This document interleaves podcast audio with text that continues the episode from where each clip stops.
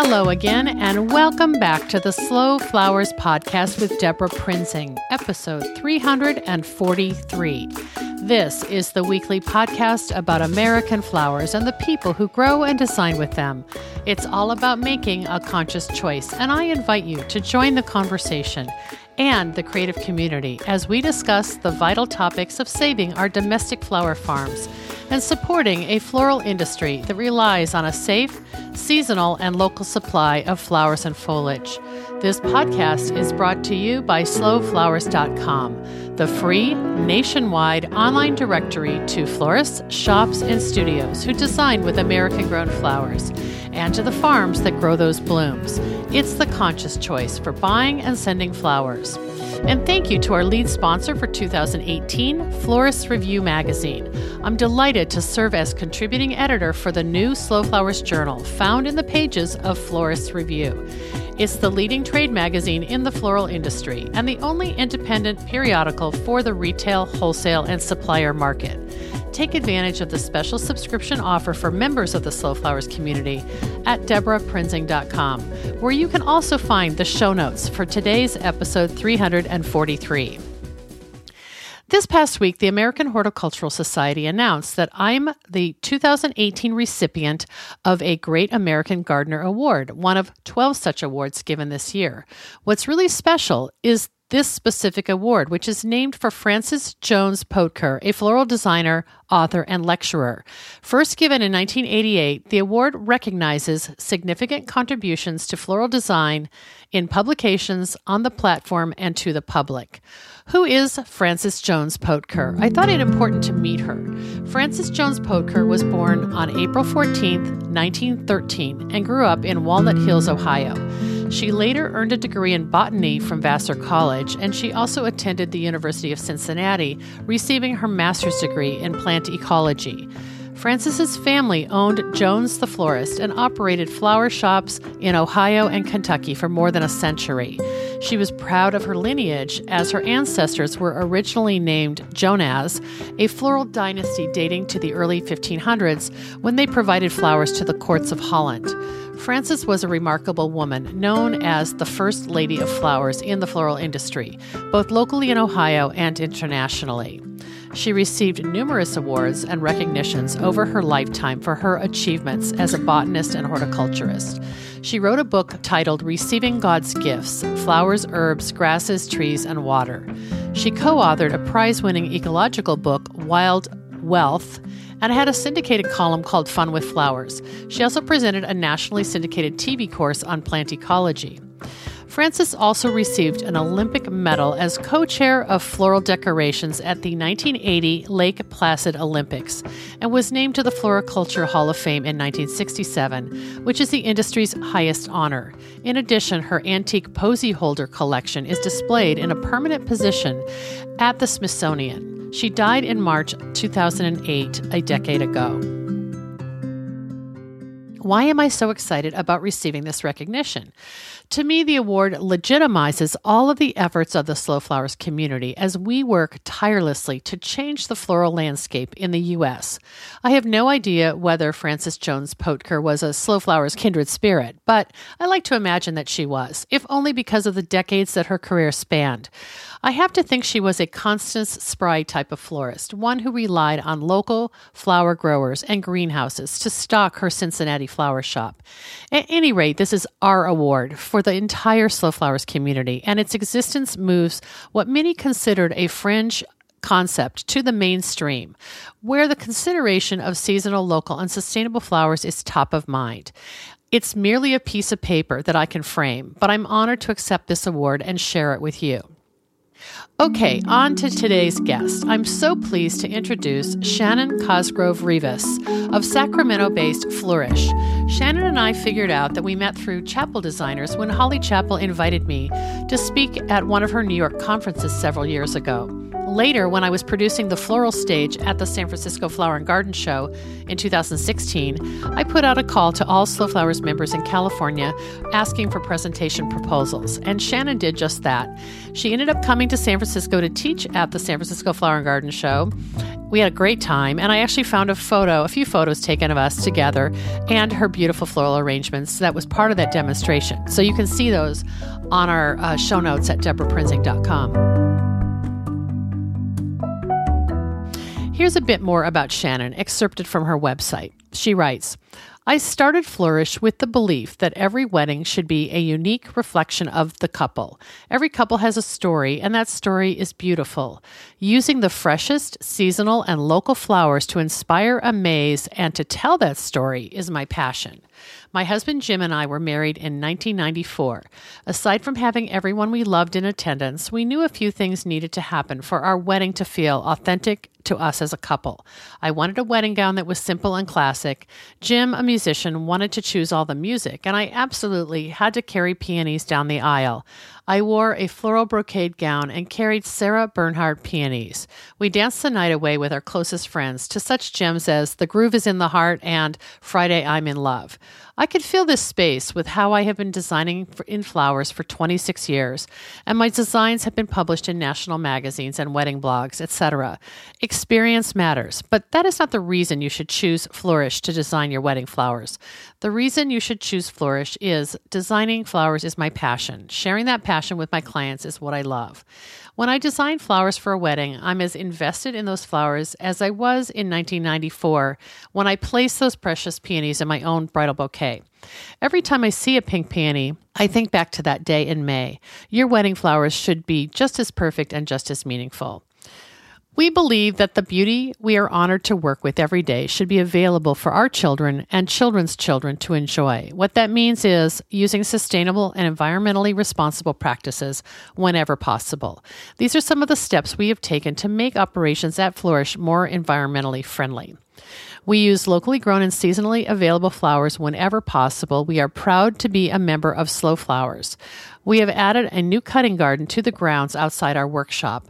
Our cutting garden will allow us to add unique touches to our designs without having to truck those stems and blooms to our facility. We compost all organic waste for use in our cutting garden. All paper, glass, and cardboard are recycled. Whenever possible, we use vases, containers, and props for multiple events. We limit the amount of non biodegradable foam that we use in our arrangements. Excess water from the design studio is used to water the plants in our cutting garden. We have asked our suppliers to limit the amount of paperwork, invoices, and extra packing materials sent to us.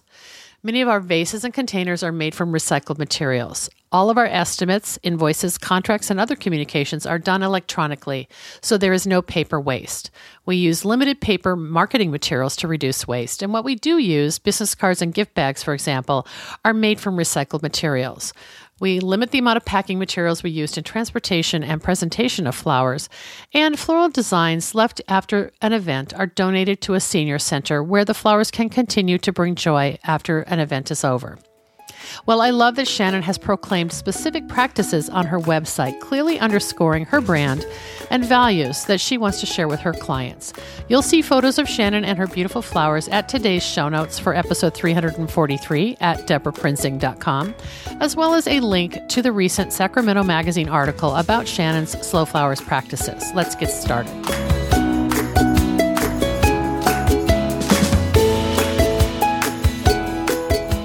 Welcome back to the Slow Flowers podcast with Debra Prinzing, and I'm so delighted today to introduce Shannon Cosgrove Rivas. Hi, Shannon. Hi, it's great to be here. Yeah, virtually uh, speaking to you a couple states away. Uh, you're based in Sacramento, California, and your business name is Flourish. Uh, just one word, right? Yes, just one word. I love it. Well, we met, um, I don't even know how we met originally, but uh, I put out a call in 2016, maybe, or 15, uh-huh. to Slow Flowers members asking if anyone was interested in presenting on the floral stage at the San Francisco Flower and Garden Show. And you raised your hand and said you'd like to teach. And I got to watch you in action. It was, and your husband came. You, you were just so fun to watch uh, oh, design. Yeah, I can't even remember what your topic was. It garlands or? Oh, I think I taught on. Um, designing with mostly textural elements. Okay. I know I have photos of that. I'm going to go dig them out so I can show them on our our show notes. yeah, definitely. And I actually have some pictures of the arrangement that I made, so I can shoot those over. Oh, that'd be great.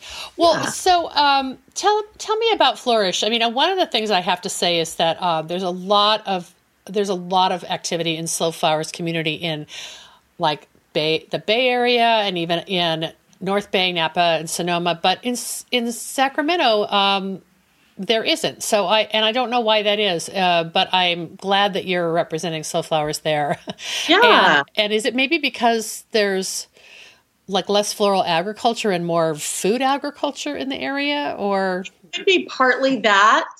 Um, but the truth is, is that I'm really excited about our area. Has recently, within the last three or four years, really started popping up more and more small flower farmers. Mm and um, I've kind of sort of attached myself to them, whether they like it or not. But um, you know, so it is a lot of fun, and we have a little forum that we kind of talk to. In fact, last week I um, got the dreaded call that you get from your wholesaler, and they say, "Yeah, so those 95 stems of white and black anemones you needed."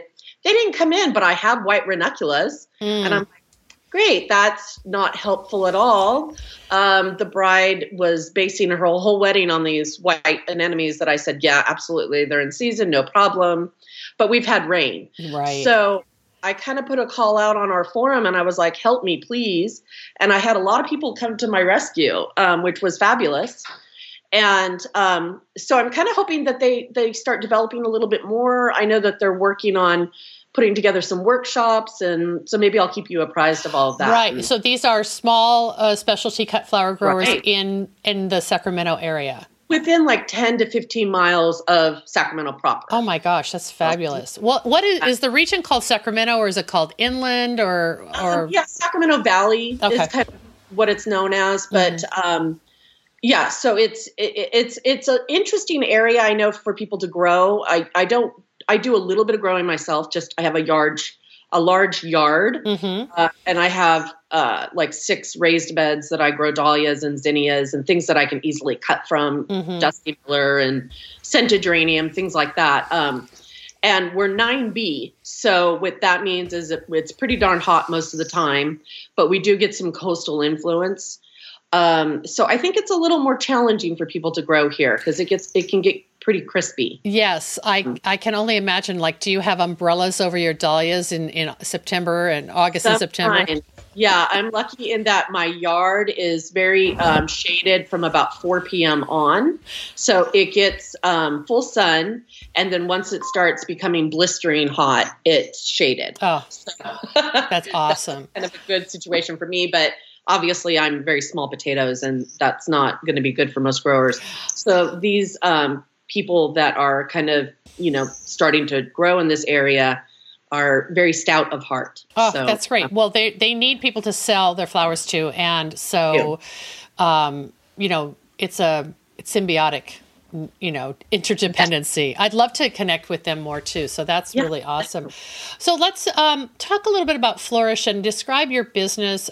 I, I was surprised when you told me before we started recording that you've um, been in the business for 16 years. So you're actually longer. Um, I started uh, working at a flower shop back in, um, I want to say it was 89. Okay. And so it's been, how long has that been? I don't know, 27 yeah. years. Yeah. Something like that. Um, you were like 12 or something when you I started. Was, absolutely. Yeah. uh, no, I was, I was just into college. And so I was actually keeping their books. And so I would go and, um, enter the old school charges when people would call and they had house accounts. Um, and I used like a manual typewriter on cards. It was pretty, you know, it was almost like Fred Flintstone with the tablet and the little bird that chiseled it in. That was me. Oh yeah, I've worked in those kind of settings before, yes. college and, jobs. I mean, it was 89 but we did have computers at that point and mm-hmm. so he was still pretty far behind the times but when i was done chiseling the entries into the the stone tablets i would come out front and help wrap plants and ring up customers and um, just very rudimentary around the shop kind of stuff and um, I totally fell in love with it. And my aunt was a florist when I was a kid. So I remember her having flowers around. And um, so, yeah, so I really fell in love with it. And I said, you know what? This is what I want to do. And um, I was in college at the time. I pretty much didn't really pursue a four year after that point. Um, I opened my first flower shop in 94. Um, so wow. it was a big for me. Yeah. Were you like husband, still in your 20s? I was 23. Wow, yeah. that's crazy. So, I know. Um, and so my husband and I, we got married that year and I opened a flower shop. So it was quite the banner year. Um, but yeah, so I opened a flower shop. Um, I actually had another flower shop shortly thereafter. And um, about, I think it was 98, I was pregnant with our first son. And I just was at the time, you know, retail seemed very inefficient to me, mm-hmm. not to be bagging on retail because we totally need those types of florists. Right. Uh, but I feel like in this floral world, there's two different types of florists. There's an event florist and there's a retail florist, and you have a different personality for each type of um, business. Mm-hmm. Uh, and of course, there's some people who do both, and they do them wonderfully. Um, but I really didn't want to just hang around the shop waiting for someone to show up and buy something. Um, and that was, and it, that coupled with having just having about to have a child, right. I was like, and the internet was starting up. You know, it was '98, so I had my first website back then. Um, and I'm like, someday people will be buying flowers on internet. You know, mm. it's not going to be like people coming in and mm-hmm. ordering an, an anniversary arrangement. And um, so I just kind of said, you know what, I'm not. I sold the business and um, couple of different i kind of took a little side routes here and there but ultimately landed where i am now where i have um, a studio at home. And that's where we do all of our designing is at the house. And then i actually have an office in midtown sacramento um, that has like samples and things like that there but i don't um, do any production at that office. Is that where you're so that's like where you'll do your consults and that sort of thing? Yeah yeah. Wow. So that's the client comes to see me um, and that's kind of how I've been doing things for like the last 12 years, I guess. Wow. So yeah. were you always in the Sacramento area, uh, Greater Valley area or? Yes. Okay. Yeah, pretty much. I mean, from the time I did briefly move to LA and I still kind of kick myself. I would have loved to be like a set, you know, florist or mm-hmm. something. Um, but at the time I just missed my family and friends. So I moved back. Um, but yeah, so pretty much from about the age of 19, 20 on, I've been back in Sacramento mm-hmm. and mm-hmm. working in the floral industry. Yeah. So uh, it's kind of an, interesting to hear your arc of starting in retail and then making the decision that yeah, that didn't it's a rocky fit. road. I'm sorry, say that again. It was a rocky road. rocky road. I mean, it's never it's never a straight path. Mm, you know. Mm-hmm. And you're, um, but you've done it. You kind of tasted a lot of different ways of doing floral, and it really it boils down to what works for you and your lifestyle and your exactly. and your personality, as you said. Right. And I wanted to be able to spend. I didn't like how busy I was during the holidays, um, and I wanted. It's it's very important to me to kind of really spend a lot of time with my friends and family around that time, and that's just part of my personality. I just really wanted that. Um, and it, so it works perfect for me because my season runs from April till till November um, is my busiest time, and then I'm of course meeting with clients, but I'm not necessarily in production, at least right. not heavy production. Right. So, so um, weddings are your primary uh, they are mission in life, right? Yeah, exactly. I mean, and I I love it. I know there's a lot of people that are like, I don't know how you could do it. It's too stressful. I it's just my personality. I'm able to kind of I I don't mind it. I really do like it. So. Well, how do you how do you keep it sane, Shannon? Do you have um, freelancers who come in and help you? I mean, sure, you've got a lot of smart systems in place to make it tolerable. Yes. Well, I do have freelancers that work for me. I have um, one designer that's worked for me for several years now. My and I get the whole family involved. I've got my mom pulling rentals and processing. My stepdad builds stuff for me. My husband helps me set up. I've got a 16 year old now that I bribe with money. Um, and you know they come along. Um, so it is. It's very much of a family thing, as I'm sure a lot of people can relate to. Mm-hmm. And um, but I do use a good staff or a good pool of freelancers as well. And, um, And yeah. how and how do the weddings go? I mean, you said they start around April. Is is it sort of uh, all of the above, or are you focus on full service, or a la carte, or how how do you build that? Well, I do have a minimum, which I think is, you know, it's I do work with minimums of twenty, at least twenty seven hundred, which Mhm. to me seems very small, and it's rare that I even do an event that small. But it does kind of um, narrow the focus a little bit. Yeah. So I don't have a lot of people that come to me for just bouquets and you know boutonnieres. Um, but yeah, so mostly what I do is larger events, um, and of course I'm not doing as many huge events, you know, but I do those as well sometimes. Um, so yeah, I do kind of the bouquets, the ceremony, the reception. We do all the setup, Mhm. and then they can also hire us to stay and transfer, and then also break down and strike. And sort of depends on the scope of work. Mhm. Sometimes that stuff is is needed. Other times they can opt out of certain elements. Mhm. So Right. But it seems like when you're in that full service mode, you have to really have a good relationship with um, all the venues in your area as well, right? Absolutely. And knowing kind of the ins and outs of the different venues and knowing like their particular idiosyncrasies helps give the client a sense of um, security in knowing that you're going to handle the different things. I work at museums, I work at historic venues, and they all have their own little rules. And I get it. And so I am, I always tell the clients, hey, I understand what they need to do. And you know, I got that. And that really does help. And it also helps them feel comfortable and they'll refer me more often because they know that I respect their rules and I know their rules. Right, right. Because you're really your your your, co- your currency is your reputation, and Exactly. Yeah. so what's the most outrageous thing you've had to install at like a historic property or a museum? I mean, I'm sure that you're always trying to like manage expectations on those things. yes, I had a very large wedding. This was probably, oh gosh, it was several years ago. It was like maybe six years ago. And they hired me on February 15th. The wedding was March 16th of the same year. Um, it was the largest event I had ever done to date. And they basically decided that they were going to have the event on the property of one of the the Crocker Art Museum, which is kind of the largest local museum. hmm Um, they had to they spent two weeks constructing a tent on the property because the actual venue itself couldn't hand hold all of the table counts they needed. hmm So it had to Um, be kind of so- like a complete pop up venue. Exactly. Wow. Exactly. But it was still on the museum grounds, so I still had to live up to their particular um, you know, issues and things that I had to work around their stuff.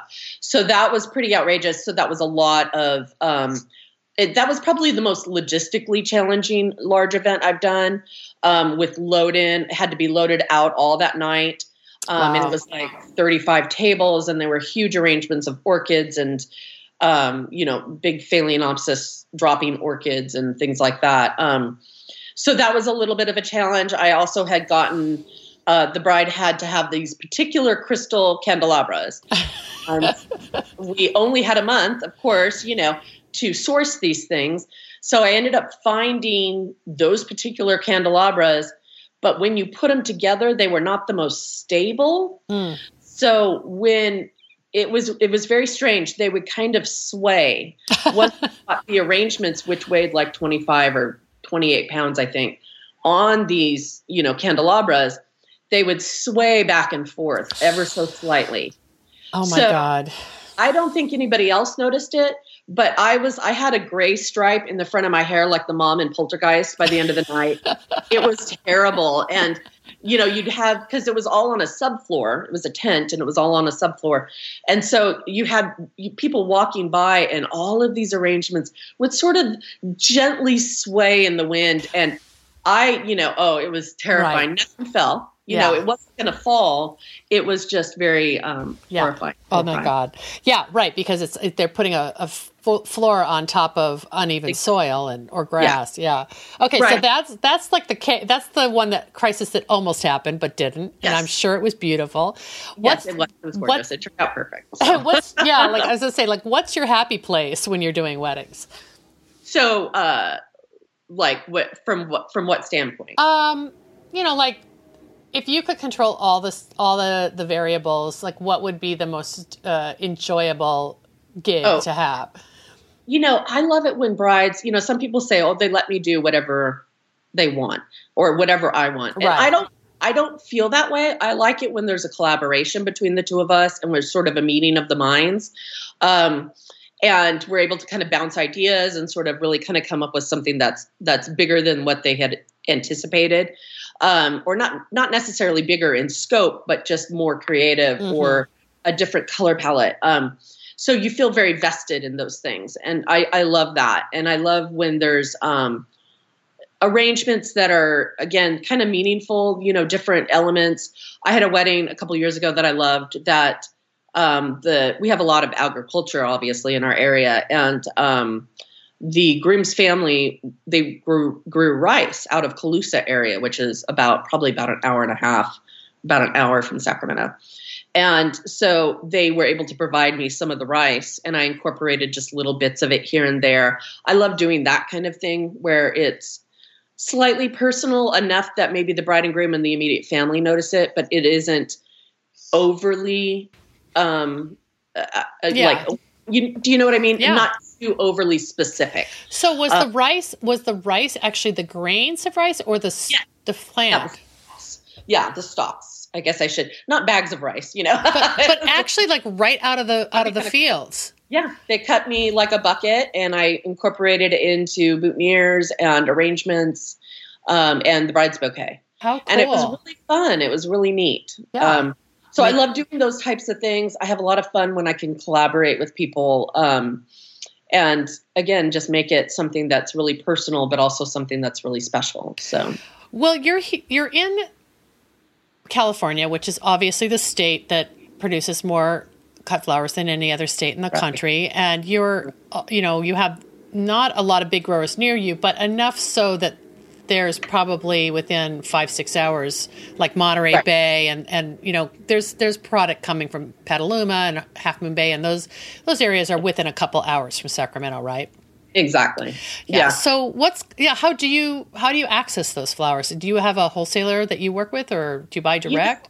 i'm lucky in that i do um, have a wholesaler i again because i'm a small business as i'm sure a lot of the people that are listening to this are I wear so many hats. And if I had to source from every grower what I needed, it would just be very difficult. And a, a lot of people in my area do drive all the way to San Francisco.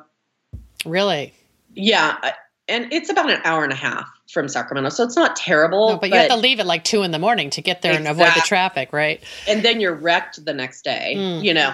So I just don't have time for that. Um, so I do have some, you know, some contacts with those people. I have a, um, a, wholesaler that's based out of Davis, which is right outside of Sacramento, um, and they make twice a week trips down to like Carpinteria and Monterey and mm-hmm. all of it down the coast.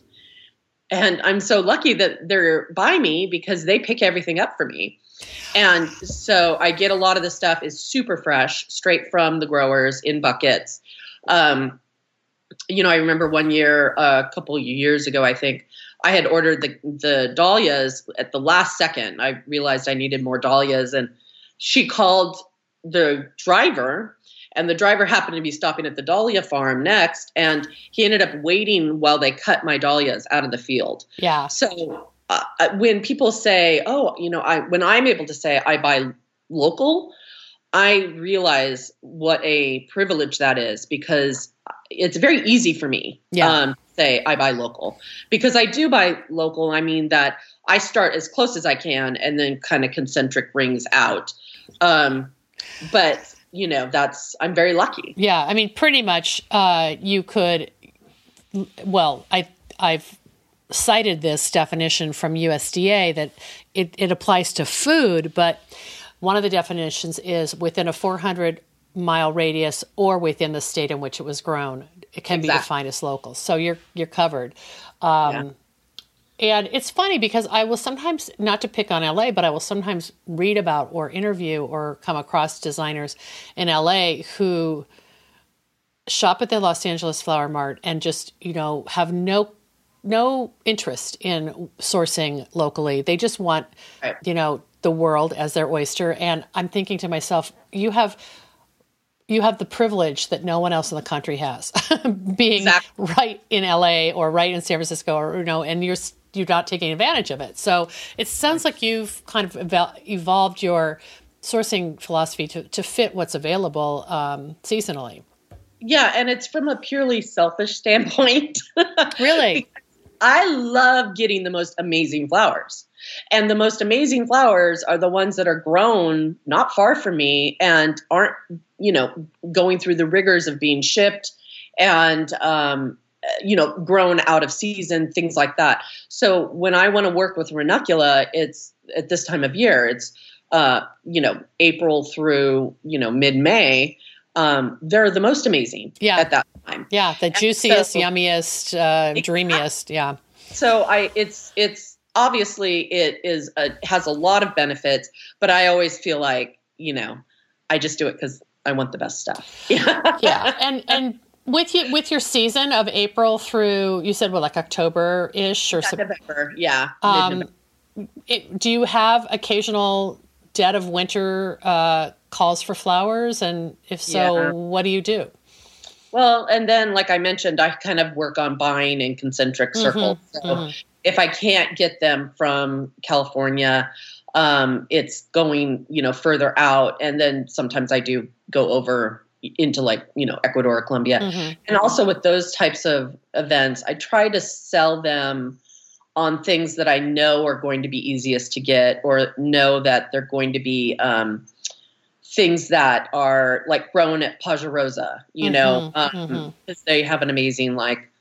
you know hothouse kind of situation there or are grown up in arcata Mm. um, and then i end up foraging for my cool stuff I was just going to ask you if you almost you could almost always guarantee local greenery. Uh, I would imagine. Yeah. And that is something, it's kind of a joke. My stepdad works for the park district here um, right by me. So now I joke that I'm going to go get uh, one of the orange vests and I'm going to put cones out by my van and no one will ever question me, you know. Um, and of course, I'm very respectful when I forage. Please don't forage from people's yards Right. unless you say you can. Um, but I love me a public land where you, you know, it's obviously I'm not cutting from national forests or anything, but um, you know, if it's like PG and E um, Right. Grounds, and there's the most amazing privet trees, um, and they're they're growing under some power lines um, in a in a business park, and so that's my secret winter stash of cool stuff. You know, I love So- it.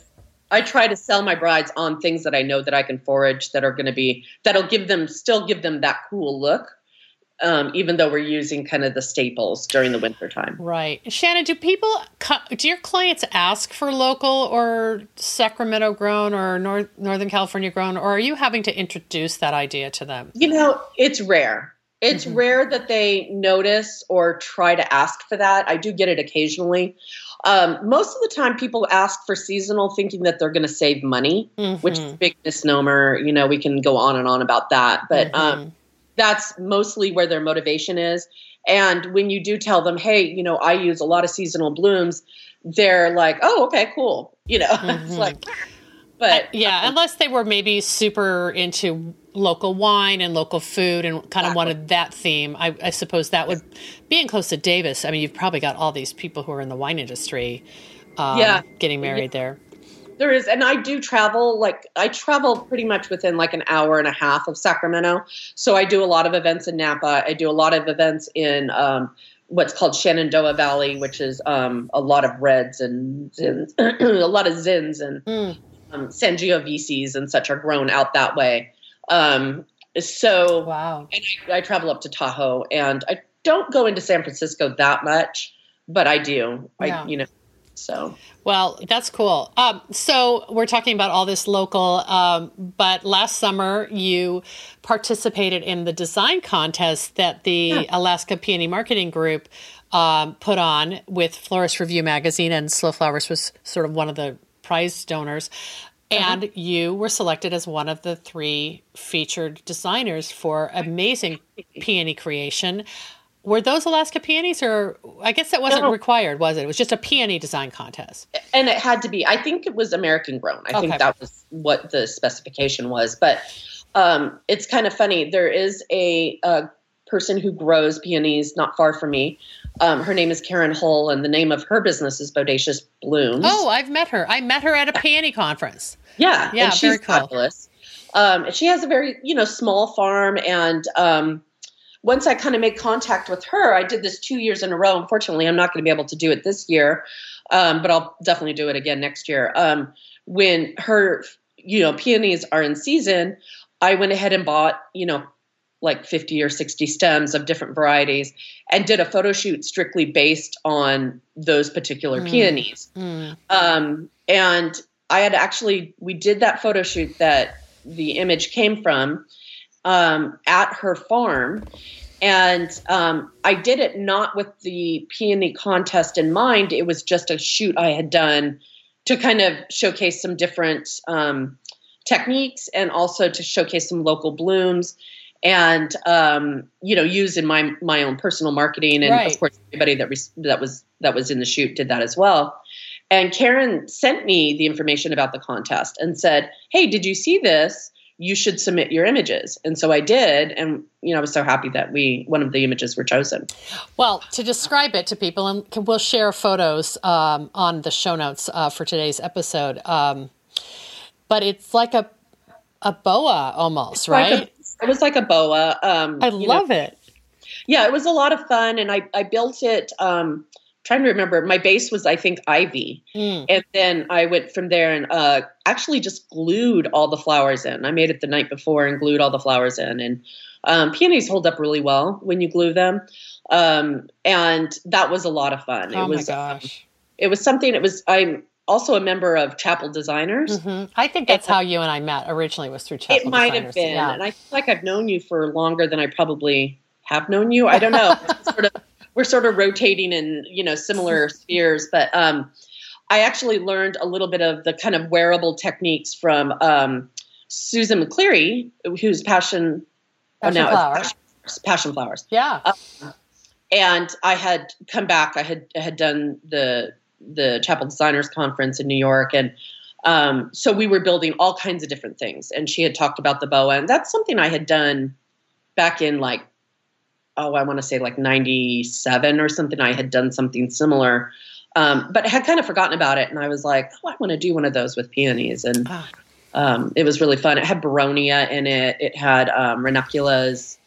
Um, Oh. oh, and Phalaenopsis orchids as well. Oh, it was it was beautiful. So um, yeah, that was published in Florist Review, I think, last uh, summer after the drawing or after the judging, and um, I would love to share that um, yeah, definitely. and some other of your work, uh, other pieces, and uh, the knowing that you're really able to source almost 100 percent from California. It'll be really fun to share some of the designs that you've done, maybe from spring, summer, and fall, so people can see how Yeah, the seasons that.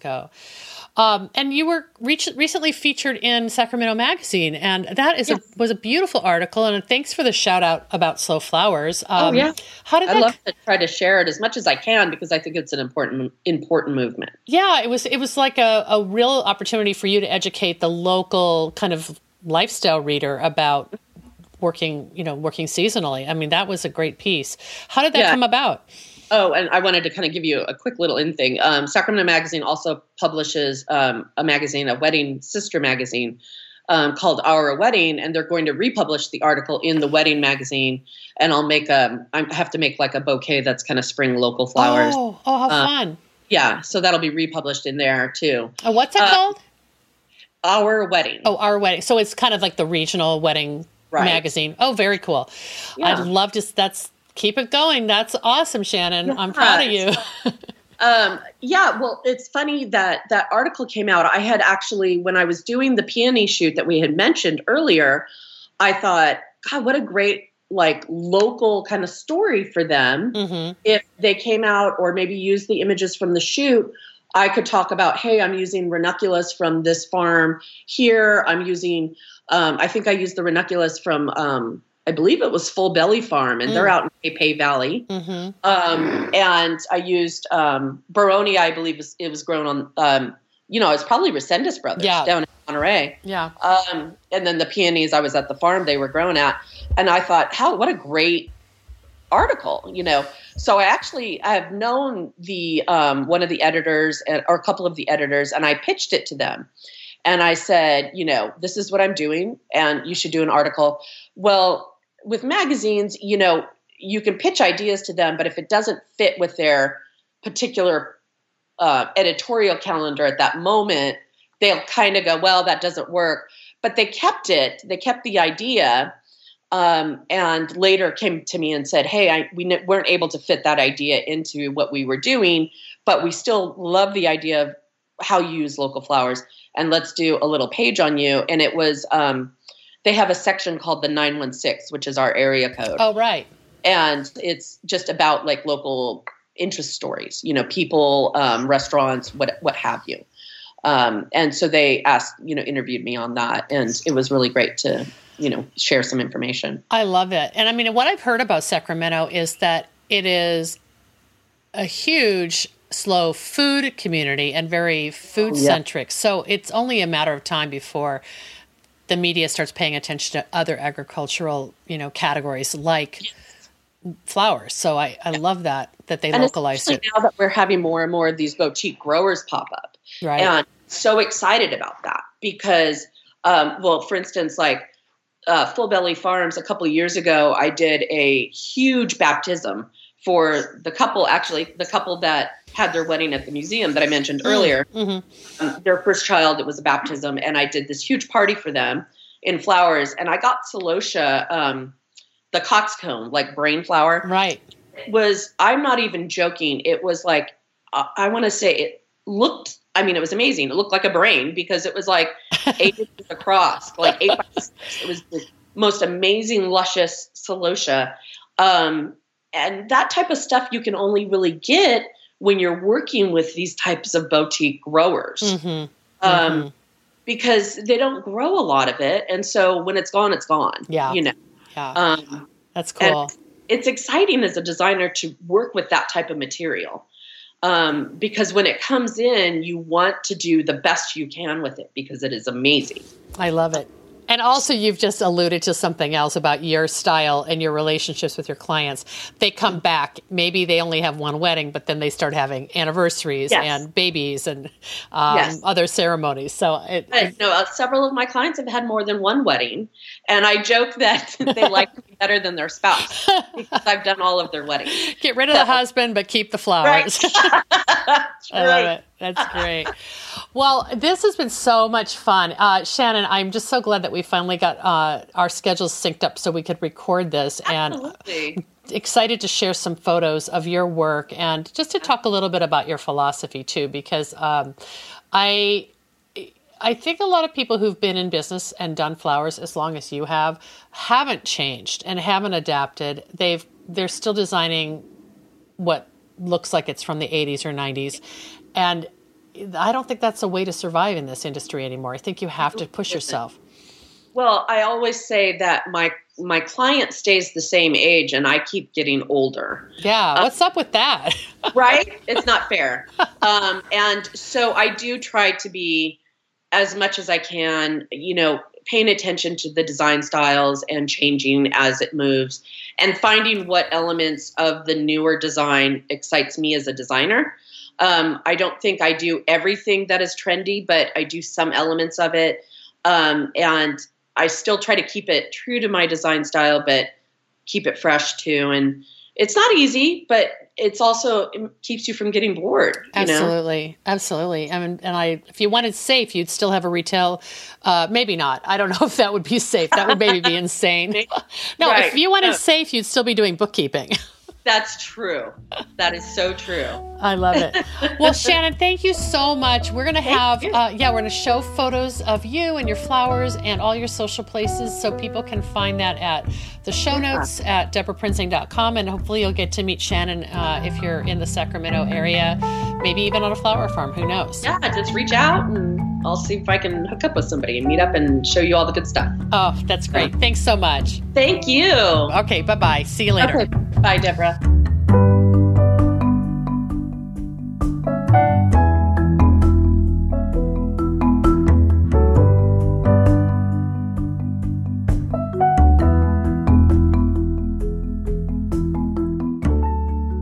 Thanks so much for joining me today. The Slow Flowers Luxury Package promotion continues now through April 20th. If you register for the upcoming Slow Flowers Summit conference by that date, you'll be entered into a random drawing to receive a $400 gift package. All the details are available at today's show notes and also at slowflowerssummit.com. The Slow Flowers podcast has been downloaded more than 300,000 times by listeners like you. In fact, March 2018 was our all time highest month of listenership at more than 12,200 downloads. Thank you for downloading, listening, commenting, and sharing. It means so much. As the Slow Flowers movement gains more supporters and more passionate participants who believe in the importance of the American cut flower industry, the momentum is contagious. I know you feel it too.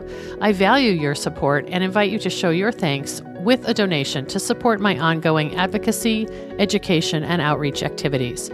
You can find the donate button at debraprinzing.com in the right column. Thank you to our sponsors who have supported Slow Flowers and all of our programs, including this podcast, American Flowers Week, the slowflowers.com online directory to American grown flowers, as well as our new channels, the Slow Flowers Journal and the 2018 Slow Flowers Summit. They are Arctic Alaska Peonies, a cooperative of passionate family farms in the heart of Alaska, providing bigger, better peony flowers during the months of July and August. Visit them today at arcticalaskapeonies.com. The Seattle Wholesale Growers Market, a farmer owned cooperative committed to providing the very best the Pacific Northwest has to offer in cut flowers, foliage, and plants. The Growers Market's mission is to foster a vibrant marketplace that sustains local flower farms and provides top quality products and services to the local floral industry. Find them at seattlewholesalegrowersmarket.com. Longfield Gardens provides home gardeners with high quality flower bulbs and perennials. Their online store offers plants for every region and every season, from tulips and daffodils to dahlias, caladiums, and amaryllis. Visit them at longfield gardens.com. Syndicate Sales, an American manufacturer of vases and accessories for the professional florist. Look for the American flag icon to find Syndicate's USA made products and join the Syndicate Stars loyalty program at syndicatesales.com. Johnny's Selected Seeds, an employee owned company that provides our industry the best flower, herb, and vegetable seeds, supplied to farms large and small, and even backyard cutting gardens like mine. Check them out at johnnyseeds.com. The Association of Specialty Cut Flower Growers, formed in 1988, ASCFG was created to educate, unite, and support commercial cut flower growers. Its mission is to help growers produce high quality floral material and to foster and promote the local availability of that product. Learn more at ascfg.org. Mayesh Wholesale Florist, family owned since 1978, Mayesh is the premier wedding and event supplier in the U.S. We're thrilled to partner with Mayesh to promote local and domestic flowers, which they source from farms large and small around the U.S. Learn more at mayesh.com. I'm Debra Prinzing, host and producer of the Slow Flowers podcast. Next week, you're invited to join me in putting more American grown flowers on the table, one vase at a time. And if you like what you hear, please consider logging onto iTunes and posting a listener review. The content and opinions expressed here are either mine alone or those of my guests alone, independent of any podcast sponsor or other person, company, or organization. The Slow Flowers podcast is engineered and edited by Andrew Brenlin. Learn more about his work at soundbodymovement.com.